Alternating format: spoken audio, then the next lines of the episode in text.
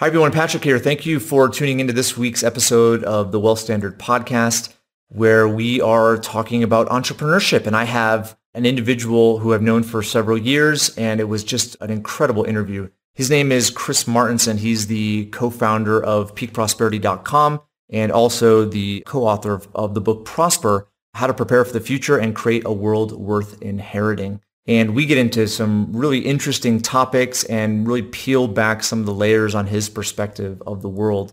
Now, the links to his website as well as all of his social media are going to be on the show notes. And so make sure you head over to thewealthstandard.com. Also, if you guys are listening through iTunes, we would love a review. If you would do that, that would help just get the word out and continue to spread uh, the message. So Without further delay, please welcome my guest for this week's episode, Chris Martenson.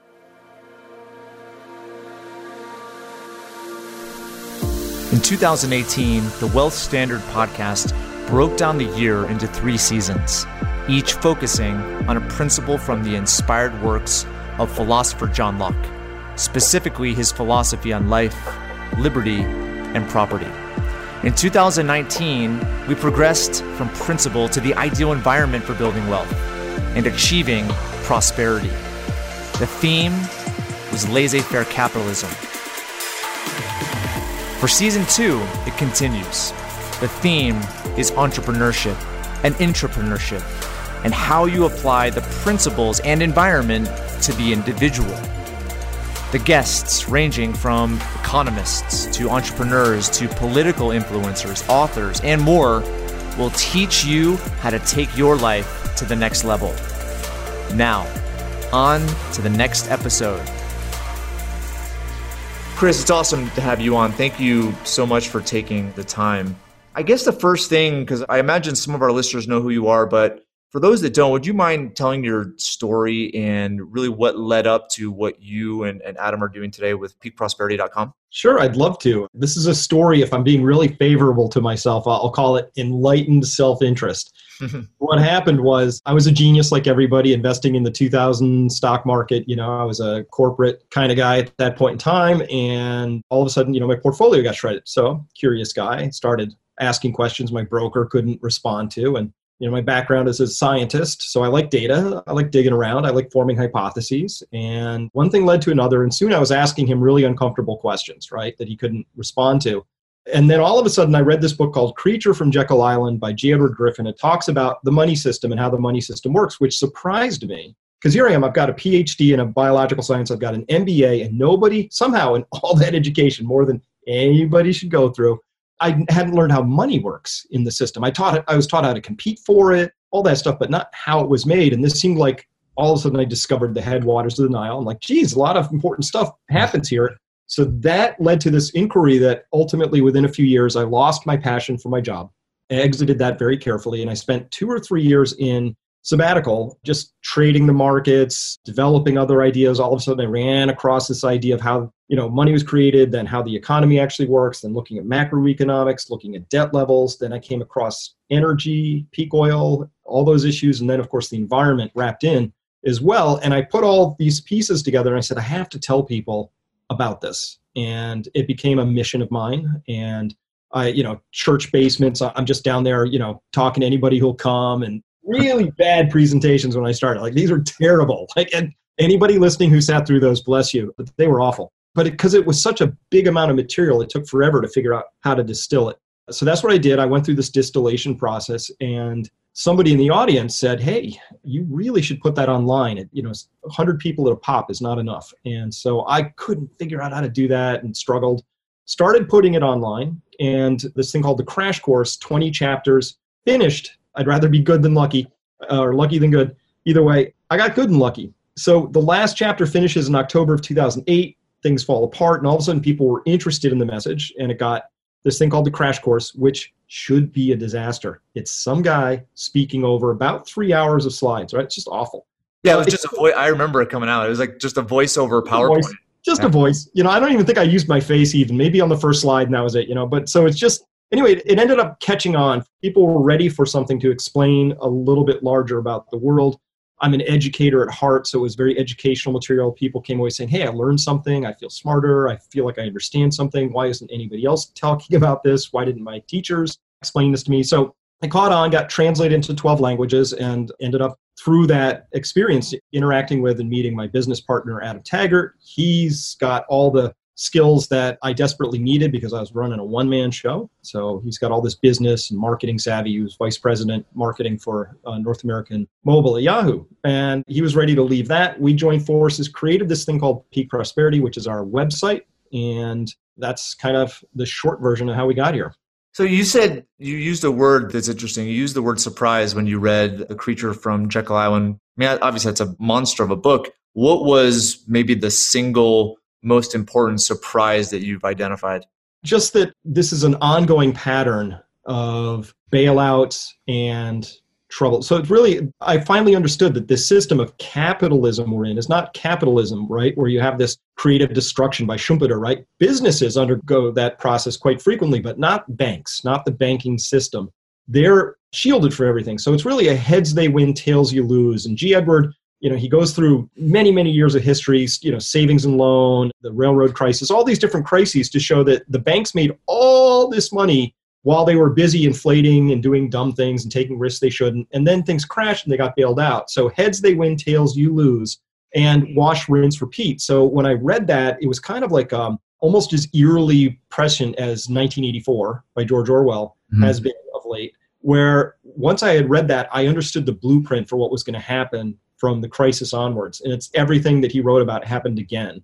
And so that was surprising to me that it's this well known, it's this obvious, it's this repeated, and it's still not talked about. So it, it surprised me to find it in his book. I had to go and research it. I thought, this guy must be wrong.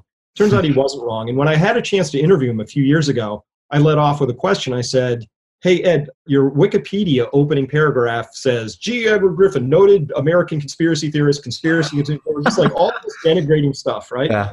And so I said, Creature from Jekyll Island came out, what, I think 1996, mm-hmm. maybe 98, I forget, somewhere back there. So I said, look, 20 plus years has passed. How many people have come to you with concrete things saying, here's where you got this wrong or this wrong or this wrong in your book? Because it's all names and dates and it's all sourced. And he said, Chris, in the entire time it's been out, he hasn't received one single piece of counterfactual information, hasn't had to issue any retractions, hasn't had to correct anything. But still, he's conspiracy, conspiracy, conspiracy kind of guy, right? Because what he did was he touched a nerve. He actually showed how the banking system operates. And that's kind of a no no in our culture. So thanks to him for doing that. But it really, it surprised, I think the biggest surprise, the biggest was how did I not know about this? right?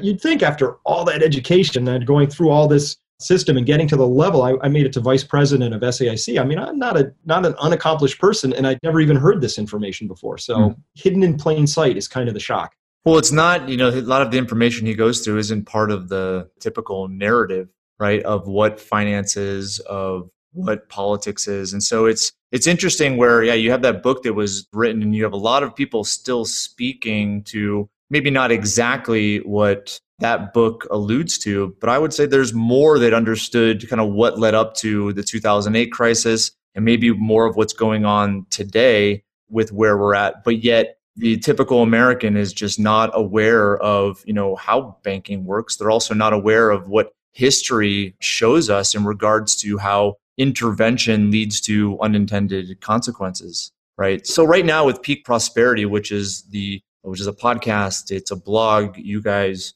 write a tremendous amount. What's its mission and vision right now? Is it kind of to carry what you have discovered over the years to more people, or is there something different?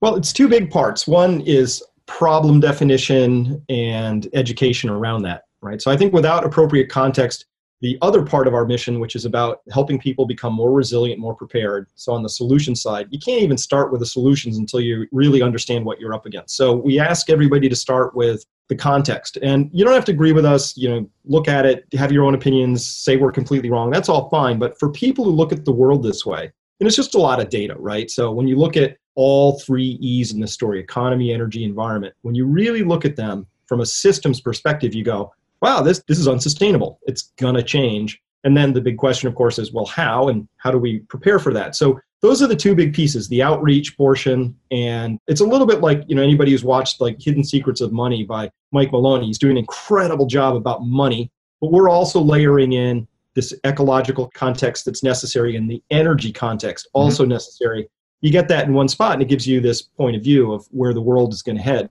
and so then what do you do about it? And that's part two. This is really why we exist because our, our mission at peak prosperity is to create a world worth inheriting. I'm pretty convinced based on all the data and trajectories i've got we're on the wrong path. We're not doing that. So that's you know i wake up every day what do i do? I'm actively trying to figure out how to create that world worth inheriting. And it means mostly we have to change the narratives that people hold so that they can align their actions with that new narrative. So maybe go into that. First off, maybe explain what your data, what the data is telling you today about where we're at. And then going to your mission, how is the context, how is the narrative that you see the world through different than mainstream? Well, you know, narratives are hard to change even at the individual level, and they get even an order of magnitude harder to change at the cultural level. So, at the cultural level, you might have something like, you know, here's a statement be fruitful and multiply. I think that was a great guiding principle 2,000 years ago. It's a little bit less obvious that that's, you know, the biggest challenge before us or the thing we should be focused on today, but there it is. And what we've had is this narrative that said humans are are at risk. We're at war with nature. Even 100 years ago, people were still battling nature. But now we've hit the edge of the globe, and the data is all parked there, right? So when you look at a uh, number of fish declines in the ocean, or seabirds, or the disappearing insects, or what's happening with the soils and their disappearance, and you know the fact that glaciers are just disappearing at this point in time, or whatever, right? You can just say, okay, we don't have that same narrative of 100 years ago, which is our imperative is to grow and grow as fast as possible. But that's the story. That's the story we all live by. Every portfolio, every investment is geared for infinite, perpetual growth. Yeah. Yep. And listen, hey, that might happen, but the data I have says, well, now let's look at that imperative for growth. All growth comes from energy. And you would know this if you were just an organism and your primary source of energy is food, and you deprive an organism of food, it gets stunted. At best, at worst, it dies, right? So the question is, well, where's all this energy going to come from? And when you wander with me over to the energy field and you look at really where we are in terms of global oil discoveries, and yes, we're tapping more stuff in the shale plays, but they're not tasty like the old ones. They're a little harder, still worth getting, but not the easy stuff. It's kind of like we've eaten through the fat on the seal, but now we're kind of gnawing on some ribs, right? That's fine. But the question is, what's after the ribs, right? And in this story, there's nothing because the ribs in this story are the basement rocks there's no pre basement rocks. Like this is the source stuff. And we don't have a plan for what we're going to do when, not if, but when those run out. Right. And again, this isn't super far in the future, right? This is within our lifetimes that they'll probably tip over and go backwards. The EIA itself in the United States thinks that shale grows till about 2025 and then it's in permanent decline thereafter, right? So 2025, that's like tomorrow, you know, particularly if you're a parent, you realize, wow, those years pass quickly, you know, and the amount of changes we're going to have to make to live in a world where we have slightly less oil instead of slightly more oil is enormous and it impacts everything jobs, careers, portfolios, hopes and dreams, pensions, everything you can imagine touches that. Because the truth is, energy is the dominant thing and everything else is a subset of that. Elon Musk and AI and if you don't have this energy, you get none of that, right? So that's the part I've been trying to alert people to is to have this bigger perspective. And what I'm trying to do is teach fish about water. And we're so surrounded by this water, well, I'm going to call energy, that we don't notice it. I mean, even right now, I've got lights on me and 71 degrees and you mm. know all the stuff that, that's the equivalent of having hundreds of energy slaves bringing me this amazingness and that's something to appreciate have gratitude for don't take it for granted and think through what happens when not if when that begins to go away and our country is not prepared for this at all zero preparation for that. How do you help people reconcile the advances that have been made in other energy sectors? Because I, I look at the things you've been saying regarding peak oil for a number of years, right? And clearly there's been, you know, lots of innovation and different alternatives. So how do you help readers really reconcile this idea that we're going to run out of oil and there isn't an alternative to it? Well, first up, it's hard because the average person listening to this you really have to almost become an expert in it to understand it. And so the headlines that you might read about it are always geared towards puffing up the current narrative. And so I get these all the time. People say, oh my God, Chris, look at this. These scientists took something and here's a beaker of it, or they've got this new battery that can do X, or wait, look at these ultra capacitors, right? And then every time I scratch at it and go, oh, it's on a bench somewhere. And they're using rare material, so it won't scale possibly, or it's wicked expensive, or, you know, in many cases, people are confusing a source of energy with a store of energy, right? And so once you start sort of picking at that a little bit, you discover that the time, the scale, the cost in this story are really extraordinary. So let's imagine, sake of argument, we all want to drive electric cars. What do you have to do? Well, in the United States, we need a whole new electrical grid. We're going to supply that amount of electricity. We need to discover new sources of electricity, which is going to be a, a challenge all on its own. And is there enough lithium and cobalt? Well, not right now, but maybe if the price went up a lot. Wait, are there enough plants to build that? No, not yet. Do we have enough engineers? No, we don't. So once you start looking at it, it's hard in this consumer culture because you know what's amazing? I go on Amazon, I click a button, and the big brown truck of happiness rolls up tomorrow. But what I'm unaware of is the incredible logistics and supply chain that had to be in place for that to be true. That's all equally true in the energy space, only we don't have that Amazon warehouse built yet. We don't have the supply chains. We don't have the infrastructure in place.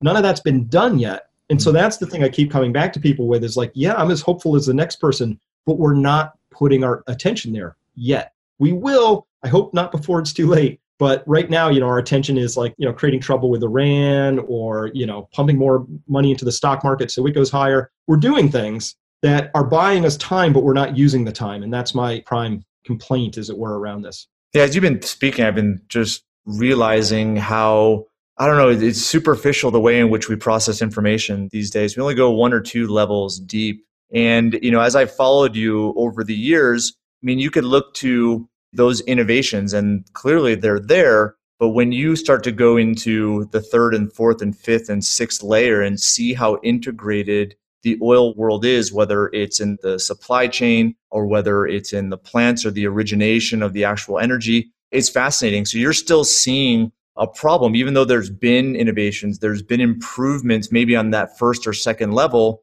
Those levels deeper, there are still some pretty significant issues. Yeah, and it's fairly complex, but not really if you think it through just a little bit. So, you know, people say, well, Chris, what about renewable energy? And I heard somebody, Nate Hagens, actually retermed it for me, and it's stuck ever since, which is it's actually replaceable energy. So let's look at a solar panel. They're great. This cost has come down a lot. They actually can create electricity at a fairly cheap rate when the sun is shining, of course. But the question is, how'd the panel get there? right? So I don't know, some workers showed up. Well, what did they eat? Food. How'd the food get there? Well, it was grown on a field. How'd that get, you know, once you do, you find every single thing involved in getting that panel there, there was oil involved somewhere from the mining of the silica to the manufacturing plant, all that. We don't have, we have this many examples so far where we have a replaceable energy system, be it a wind tower, a solar panel, an electric car, where that entire thing is created using only the energy from that same system we understand it intuitively with farming, right? The sun is the energy in the system. And if a farmer can't grow more crops using that energy than in calories than they're expending, you know, they're going to go into deficit. Or if a cheetah spends 1,000 calories catching 800 calories of gazelle, eventually they run into trouble. So the question is, can we create these replaceable energy systems using only their own energy? And the answer is we don't know.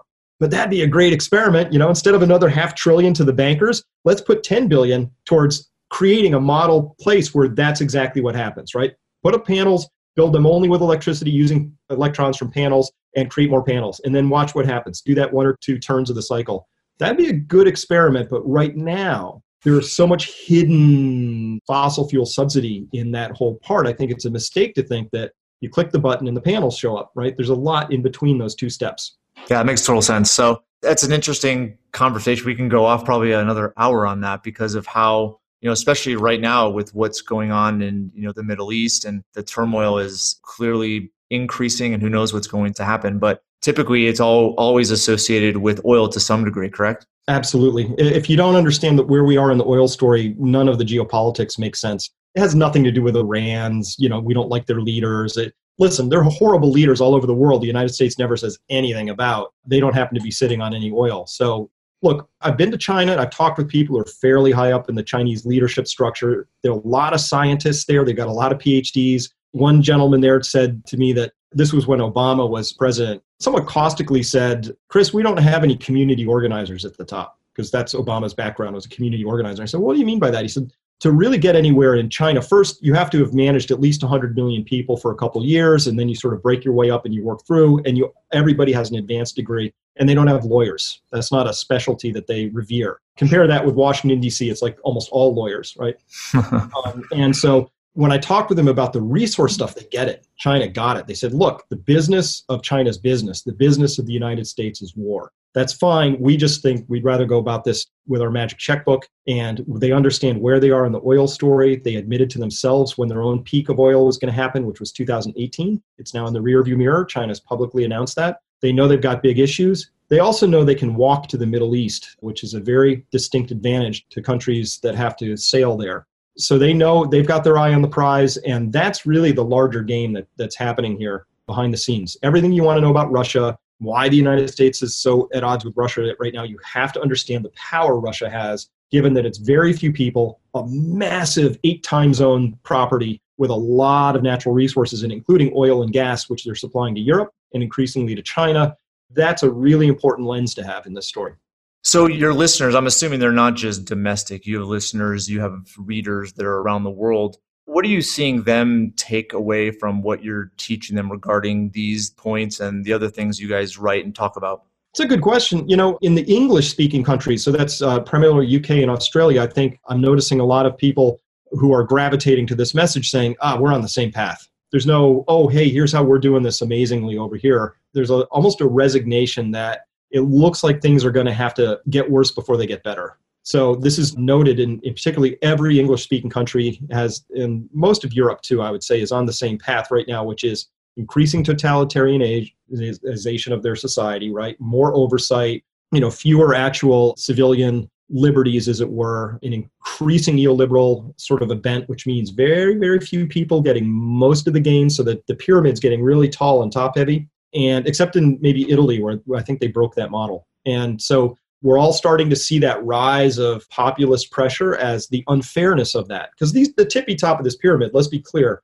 these people didn't get there because they built more awesome stuff for the most part. Most of them got there because they siphoned money out of a system that creates money out of the yeah. better. Right? So they're skimmers. That's fine, but it's a very unfair thing. We're all primates and we don't like unfairness, right? So it's unfairness is one of the worst social sins you can actually commit and it was Plutarch all the way, way back who said the oldest and most fatal ailment of all republics is a gap between the rich and the poor. But if that gap is created out of thin air at no work and no risk and handed to a small crew of people, that's where the unfairness really builds.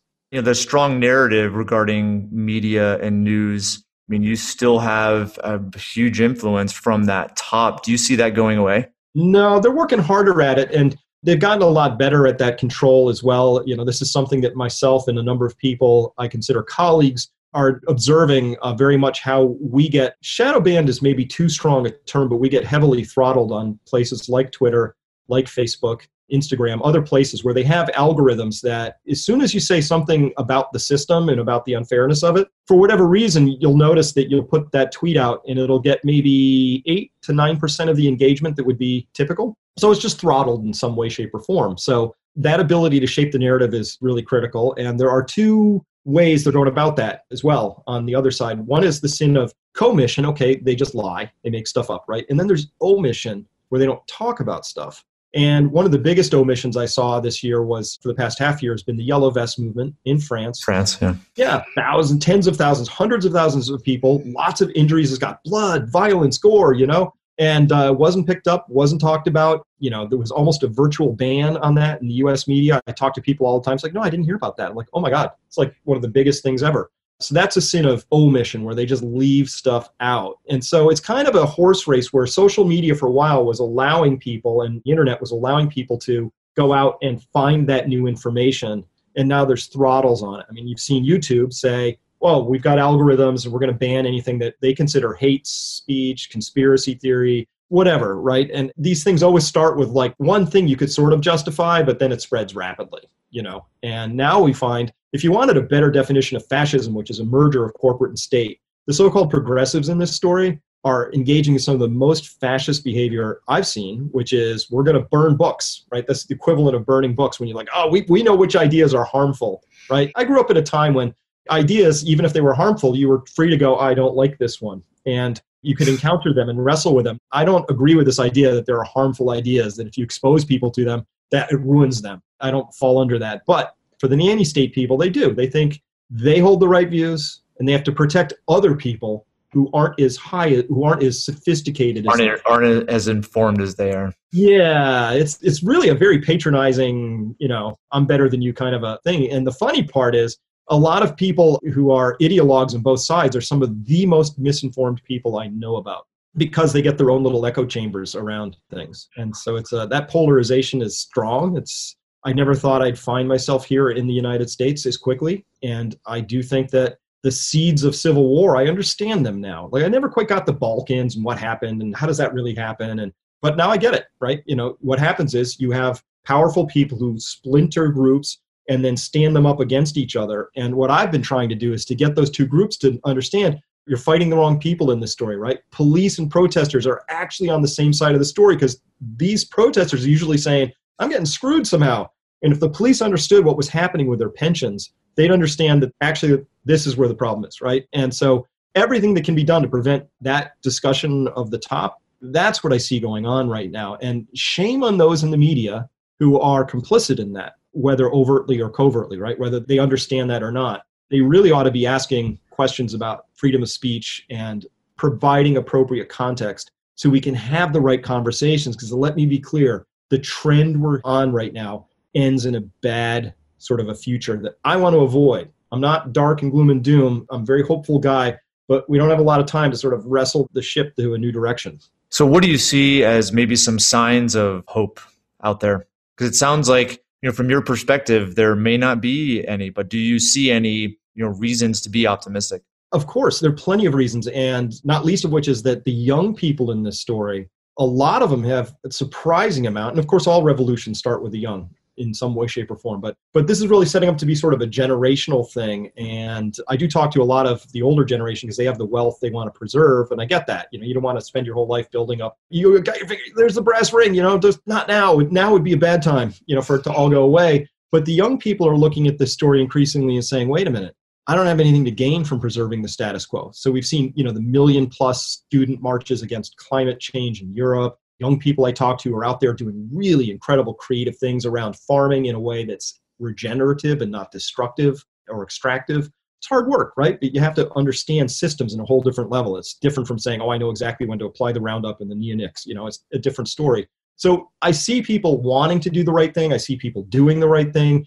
And so really the enemy in this story, if there has to be one, is are just the keepers of the status quo. They don't want anything to change. They want to keep their power. And they'll do increasingly desperate things to keep that power locked in. But the more they do, you know, the, the more this gets compressed. And hope, such as it is, that exists for me is there will come a time when it breaks again. And then we can have the right conversations. But only if people have the right understanding, the right context, and are ready to take the right actions.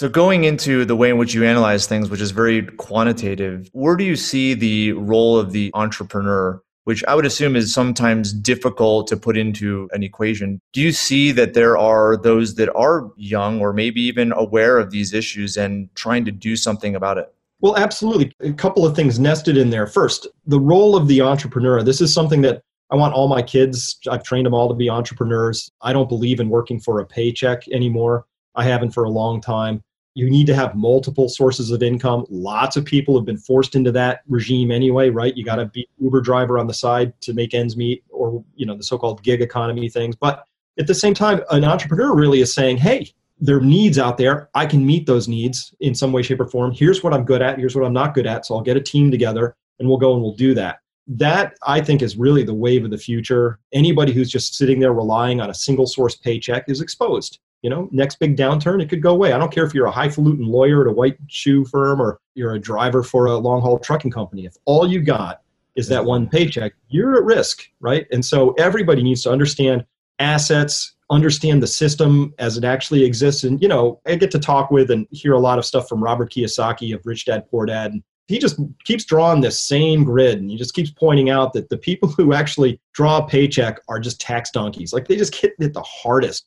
And if you're a small business person, you know, you're the so-called entrepreneur, but you've got a practice, you know, a, a CPA firm or a dentistry or something like that. Oh, you're getting, they're crushing you, 60%, you know, marginal tax rates when all is said and done. But for people who are out in real estate or, you know, if you get into more of the investor class, the taxes go away.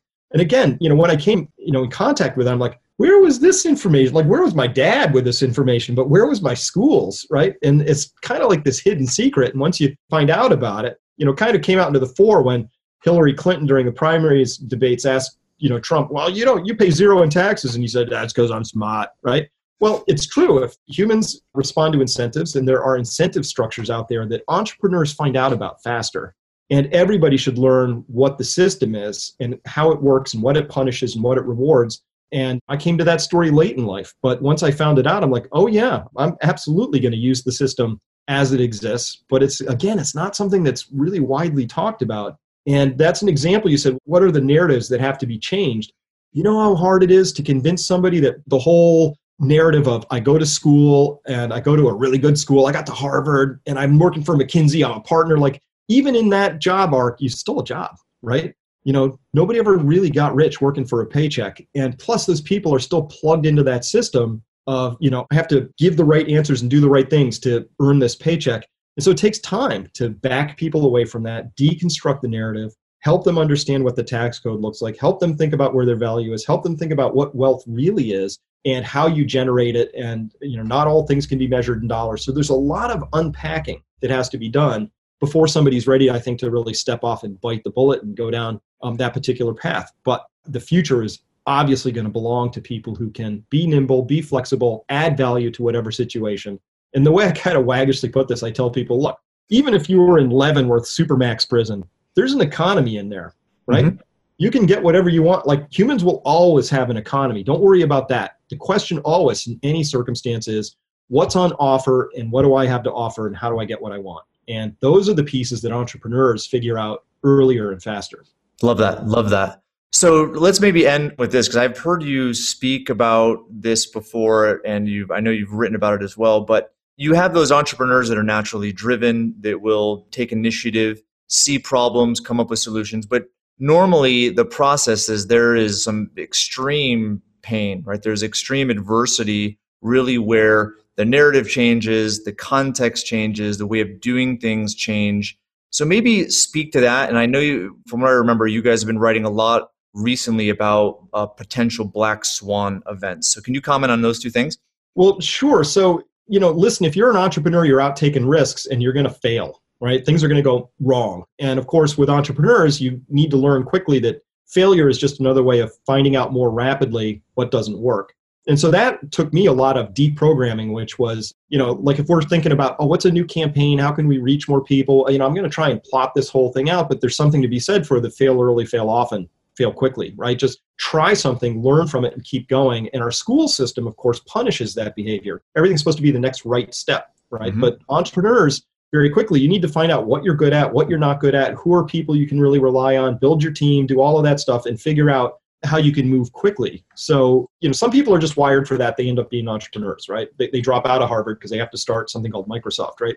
but for other people, it's a, for me, it's a learning process, right? How can I be okay with that? And I know people who changed me because I watch them and they're actually excited by their failures. Like, yeah, that bit it early. Now I, you know, and I'm like, hmm, I would be a little bit more hesitant around that. And even though with everything that's going on in the world, as you and I are talking, I don't know that a tanker didn't just get sunk in the Strait of Hormuz and oil's about to triple in price, which could blow up a million business plans. And you need to be aware that these black swan events can happen, right? And so for people listening, a black swan event is coined by Nassim Taleb. He's this uh, quant economist kind of guy. And a black swan event has three characteristics. One, nobody saw it coming, right? So it's rather unanticipated, has a really big impact. And afterwards, all the experts are going to tell you why it happened right? They'll explain it post facto, right? But because they didn't see it coming, they probably didn't have a good understanding. And, and guess what? Black swans are a feature, not a bug. They're a feature of complex systems. And so all Nassim was trying to say is that if in a normal bell curve of possible outcomes, the tails are actually fatter than we're wired to believe. These things happen more frequently. So we need to plan for them. And so, how do you plan for something that you can't anticipate? Well, you have to have resilience, you have to have sort of buffers, you have to be ready to change your operating methods very, very rapidly if something happens, right? So, Black Swan, China decides they're not going to trade with the US anymore and shuts their ports down, right? A million companies are screwed because their supply chains are entirely linked to that. The ones that survive are going to be those that spent zero minutes worrying about that and saying, oh, that's a done deal, and they found a new supply chain, right?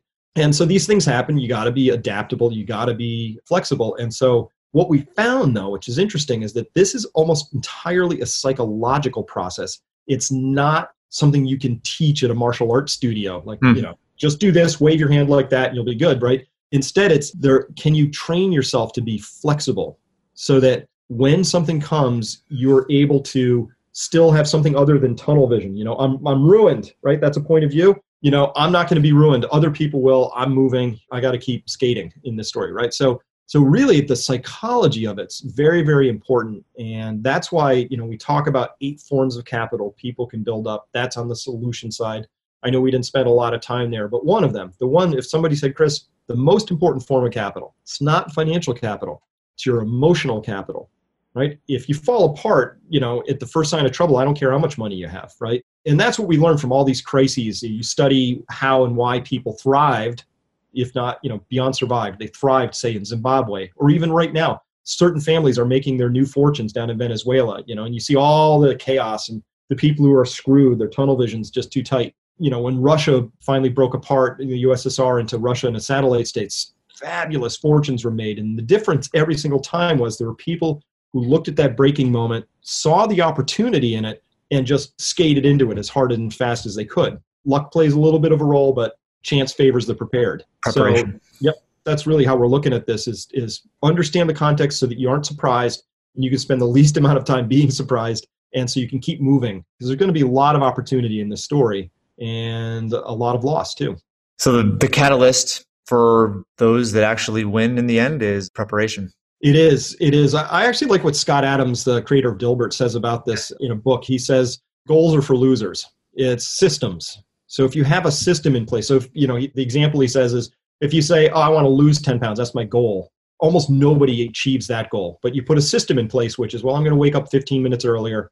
I'm going to eat one meal like this instead of that, or whatever. You just put your system in place, and then your system runs, and before you know it, you've not achieved that goal. You've achieved all these other goals. So the question is, what are your systems of mental preparation? How are you taking the time in any given day to make sure that you are as balanced and have as much space, mental space in your life so that you're appropriately charged, recharged, looking at the right things, asking the right questions, and not being afraid to ask the really hard questions, which is, hmm, am I doing the right things or should I even be doing this at all?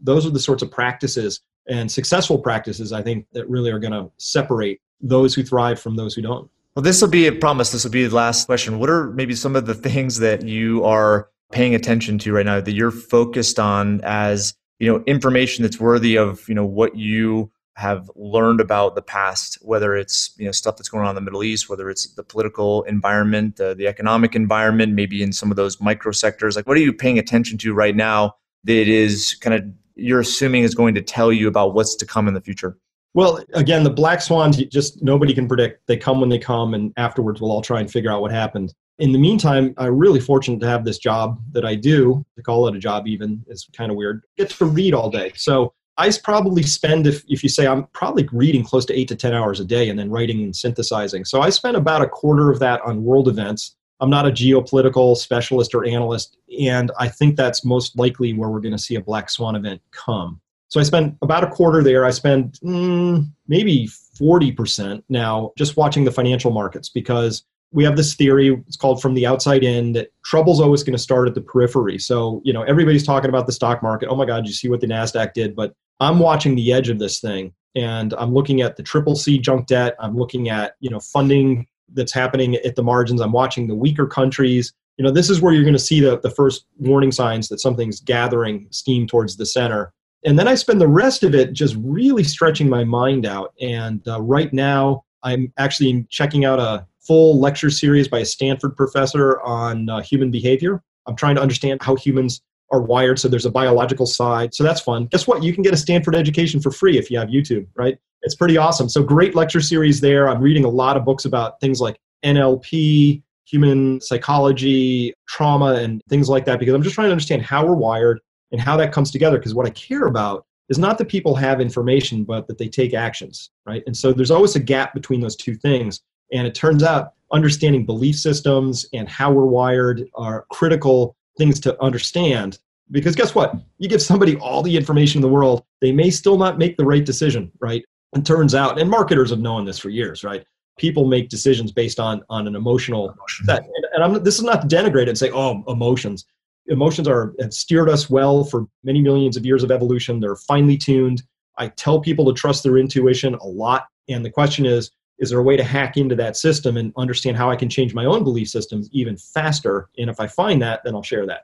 And there totally is. Yeah, there's lots of books out there that discuss our unique way of looking at the world and our decision making process, which you've alluded to is for the most part done through our emotional and instinctive reactions to things. And so, very seldom do you find people that are able to create that system of making a decision where they're able to balance or mitigate their emotion. Because oftentimes, emotion doesn't necessarily lead to the best, you know, best outcome. But uh, have you read uh, Robert Greene's new book, The Laws of Human Nature? I have not. Yeah, we had him on here earlier. So he wrote, you know, the 48 Laws of Power and a few other best-selling New York Times best-selling uh, books. Yeah, I read that one. That was a great one. Yeah. yeah. So he's, uh, it's just fascinating because I, you know, with what you've talked about here. I know I haven't commented that much, but this is what we've been discussing on the podcast for the last three and a half months is a lot of these topics. And it's interesting just to see, you know, the alignment because I see a lot of others that are speaking to these things as well. So hopefully this kind of convergence of theory around what's to come in the future, you know, allows there to be some breakthroughs by people to actually take control. Because in the end, the theory and the strength of that theory isn't necessarily one person right? It really comes down to a group of people, a larger group of people that are able to help to, you know, combat the status quo, which right now is also, I would say, in a sense, gaining power. Interesting. No, I, I love the topic area and I'm learning a lot about it. It's a little bit art, a little bit science, and I love, I love where science is going with us now. You know, so once upon a time, you know, you had sort of this crude ego id, Carl Jung, you know, great giants, right? But we've learned more since then. And now we understand the neurobiology and the neuroendocrinology. We understand how the sympathetic and the nervous sympathetic, we parasympathetic system. We understand our, our amygdala. We understand the wiring a little bit. And even with that, that understanding is nice but insufficient. And now we can understand how to take our associative thought trees and begin to use those to rewire things. Our brains are more plastic than we thought. And so, this dialogue between the emotion and the cortex, there's ways to more rapidly get to change that. So seeing how that's advanced and how that's developed, and you're watching all these really bright people start to put some pieces together. Here's my operative model: mind, body, spirit, or energy, chi, prana. I don't care what you call it. God, it's all good. But if you get all three of those in alignment, I've seen people make changes in minutes, right? Including people who've been in so-called talk therapy or pharmacotherapy for years, if not decades, stuck, right? And then just in minutes with the right combination, ding, ding, ding, see those changes happen. So most of those things now are found at the edges. That's why I told you again, I spend my time at the edges. You know, mainstream orthodoxy, go get your main clinical psychology degree out of Case Western, and they're 20 years behind what's actually out there now on the forefront. So to me, it proves in the pudding. Does it work or not work? Period. You know, and I've seen with my own eyes and my own experience, these things work, and that's good enough for me. And I'm pretty skeptical guy. I would love to go off on that tangent right now about all of what you just said, but for sake of time, I'm assuming you've written about that on your blog and talked about that on your podcast. Yeah, it's sort of smattered around. It's there, but like I said, I have all these big areas that we're looking at and trying to synthesize them into some sort of coherent story. It's a lot to look at. We live in the information age, you know, do the and best. Overwhelmed with it. Yep. So, how can listeners learn more about you, learn more about Peak Prosperity, about your podcast, and and what you're up to? Sure, lots of ways. Peakprosperity.com is the main website. It has public and also a subscription newsletter service. So, the subscription side, really for people who want to go a little deeper into these topics and have these conversations one on one in a comment area behind the scene. And we're on Twitter at Chris Martenson, and we're also on YouTube, chrismartenson.com. That was my old website name before we changed, and you're penalized if you change your channel. So that's legacy and still there. And just Google. You'll find lots and lots of people wanted to start somewhere. They've first time they've heard of me, haven't watched anything. Start with the accelerated crash course. 53 minutes takes the entire body of the three E's and plunks it down into one spot. That hour or just under an hour, that'll change your life if you haven't watched it before. It has for a lot of people. So start there. And then our book, Prosper, with an exclamation point on uh, Amazon, that's the solution set where we go into each of those eight forms of capital mentioned financial capital, emotional capital, there's six others. And so we sort of break each one of those down with the theory, the hypothesis that if you're rich across all eight, you're going to be resilient, happier, healthier today, just more ready for whatever's coming in the future, whatever that is, whenever it comes. Chris, it's been an honor to have you on. Thank you so much for sharing your wisdom and we'll push all of those links on the show notes. So if you guys want to check out thewealthstandard.com, if you weren't able to write those references down, then we'll have it all there for you. Chris, thanks again. All right. Thank you. Thank you for listening to the Wealth Standard Podcast. Be sure to visit the show's official website, thewealthstandard.com, for appropriate disclaimers and terms of service. Guest opinions are their own. If you require specific investing, financial, legal, tax, or any other specialized advice, please consult an appropriate professional. We welcome and appreciate reviews of the show. Head on over to iTunes or Stitcher to leave your review. And don't forget to subscribe to the show to get access to every new episode and exclusive interviews this season. Thanks again for joining us, and we'll see you next time.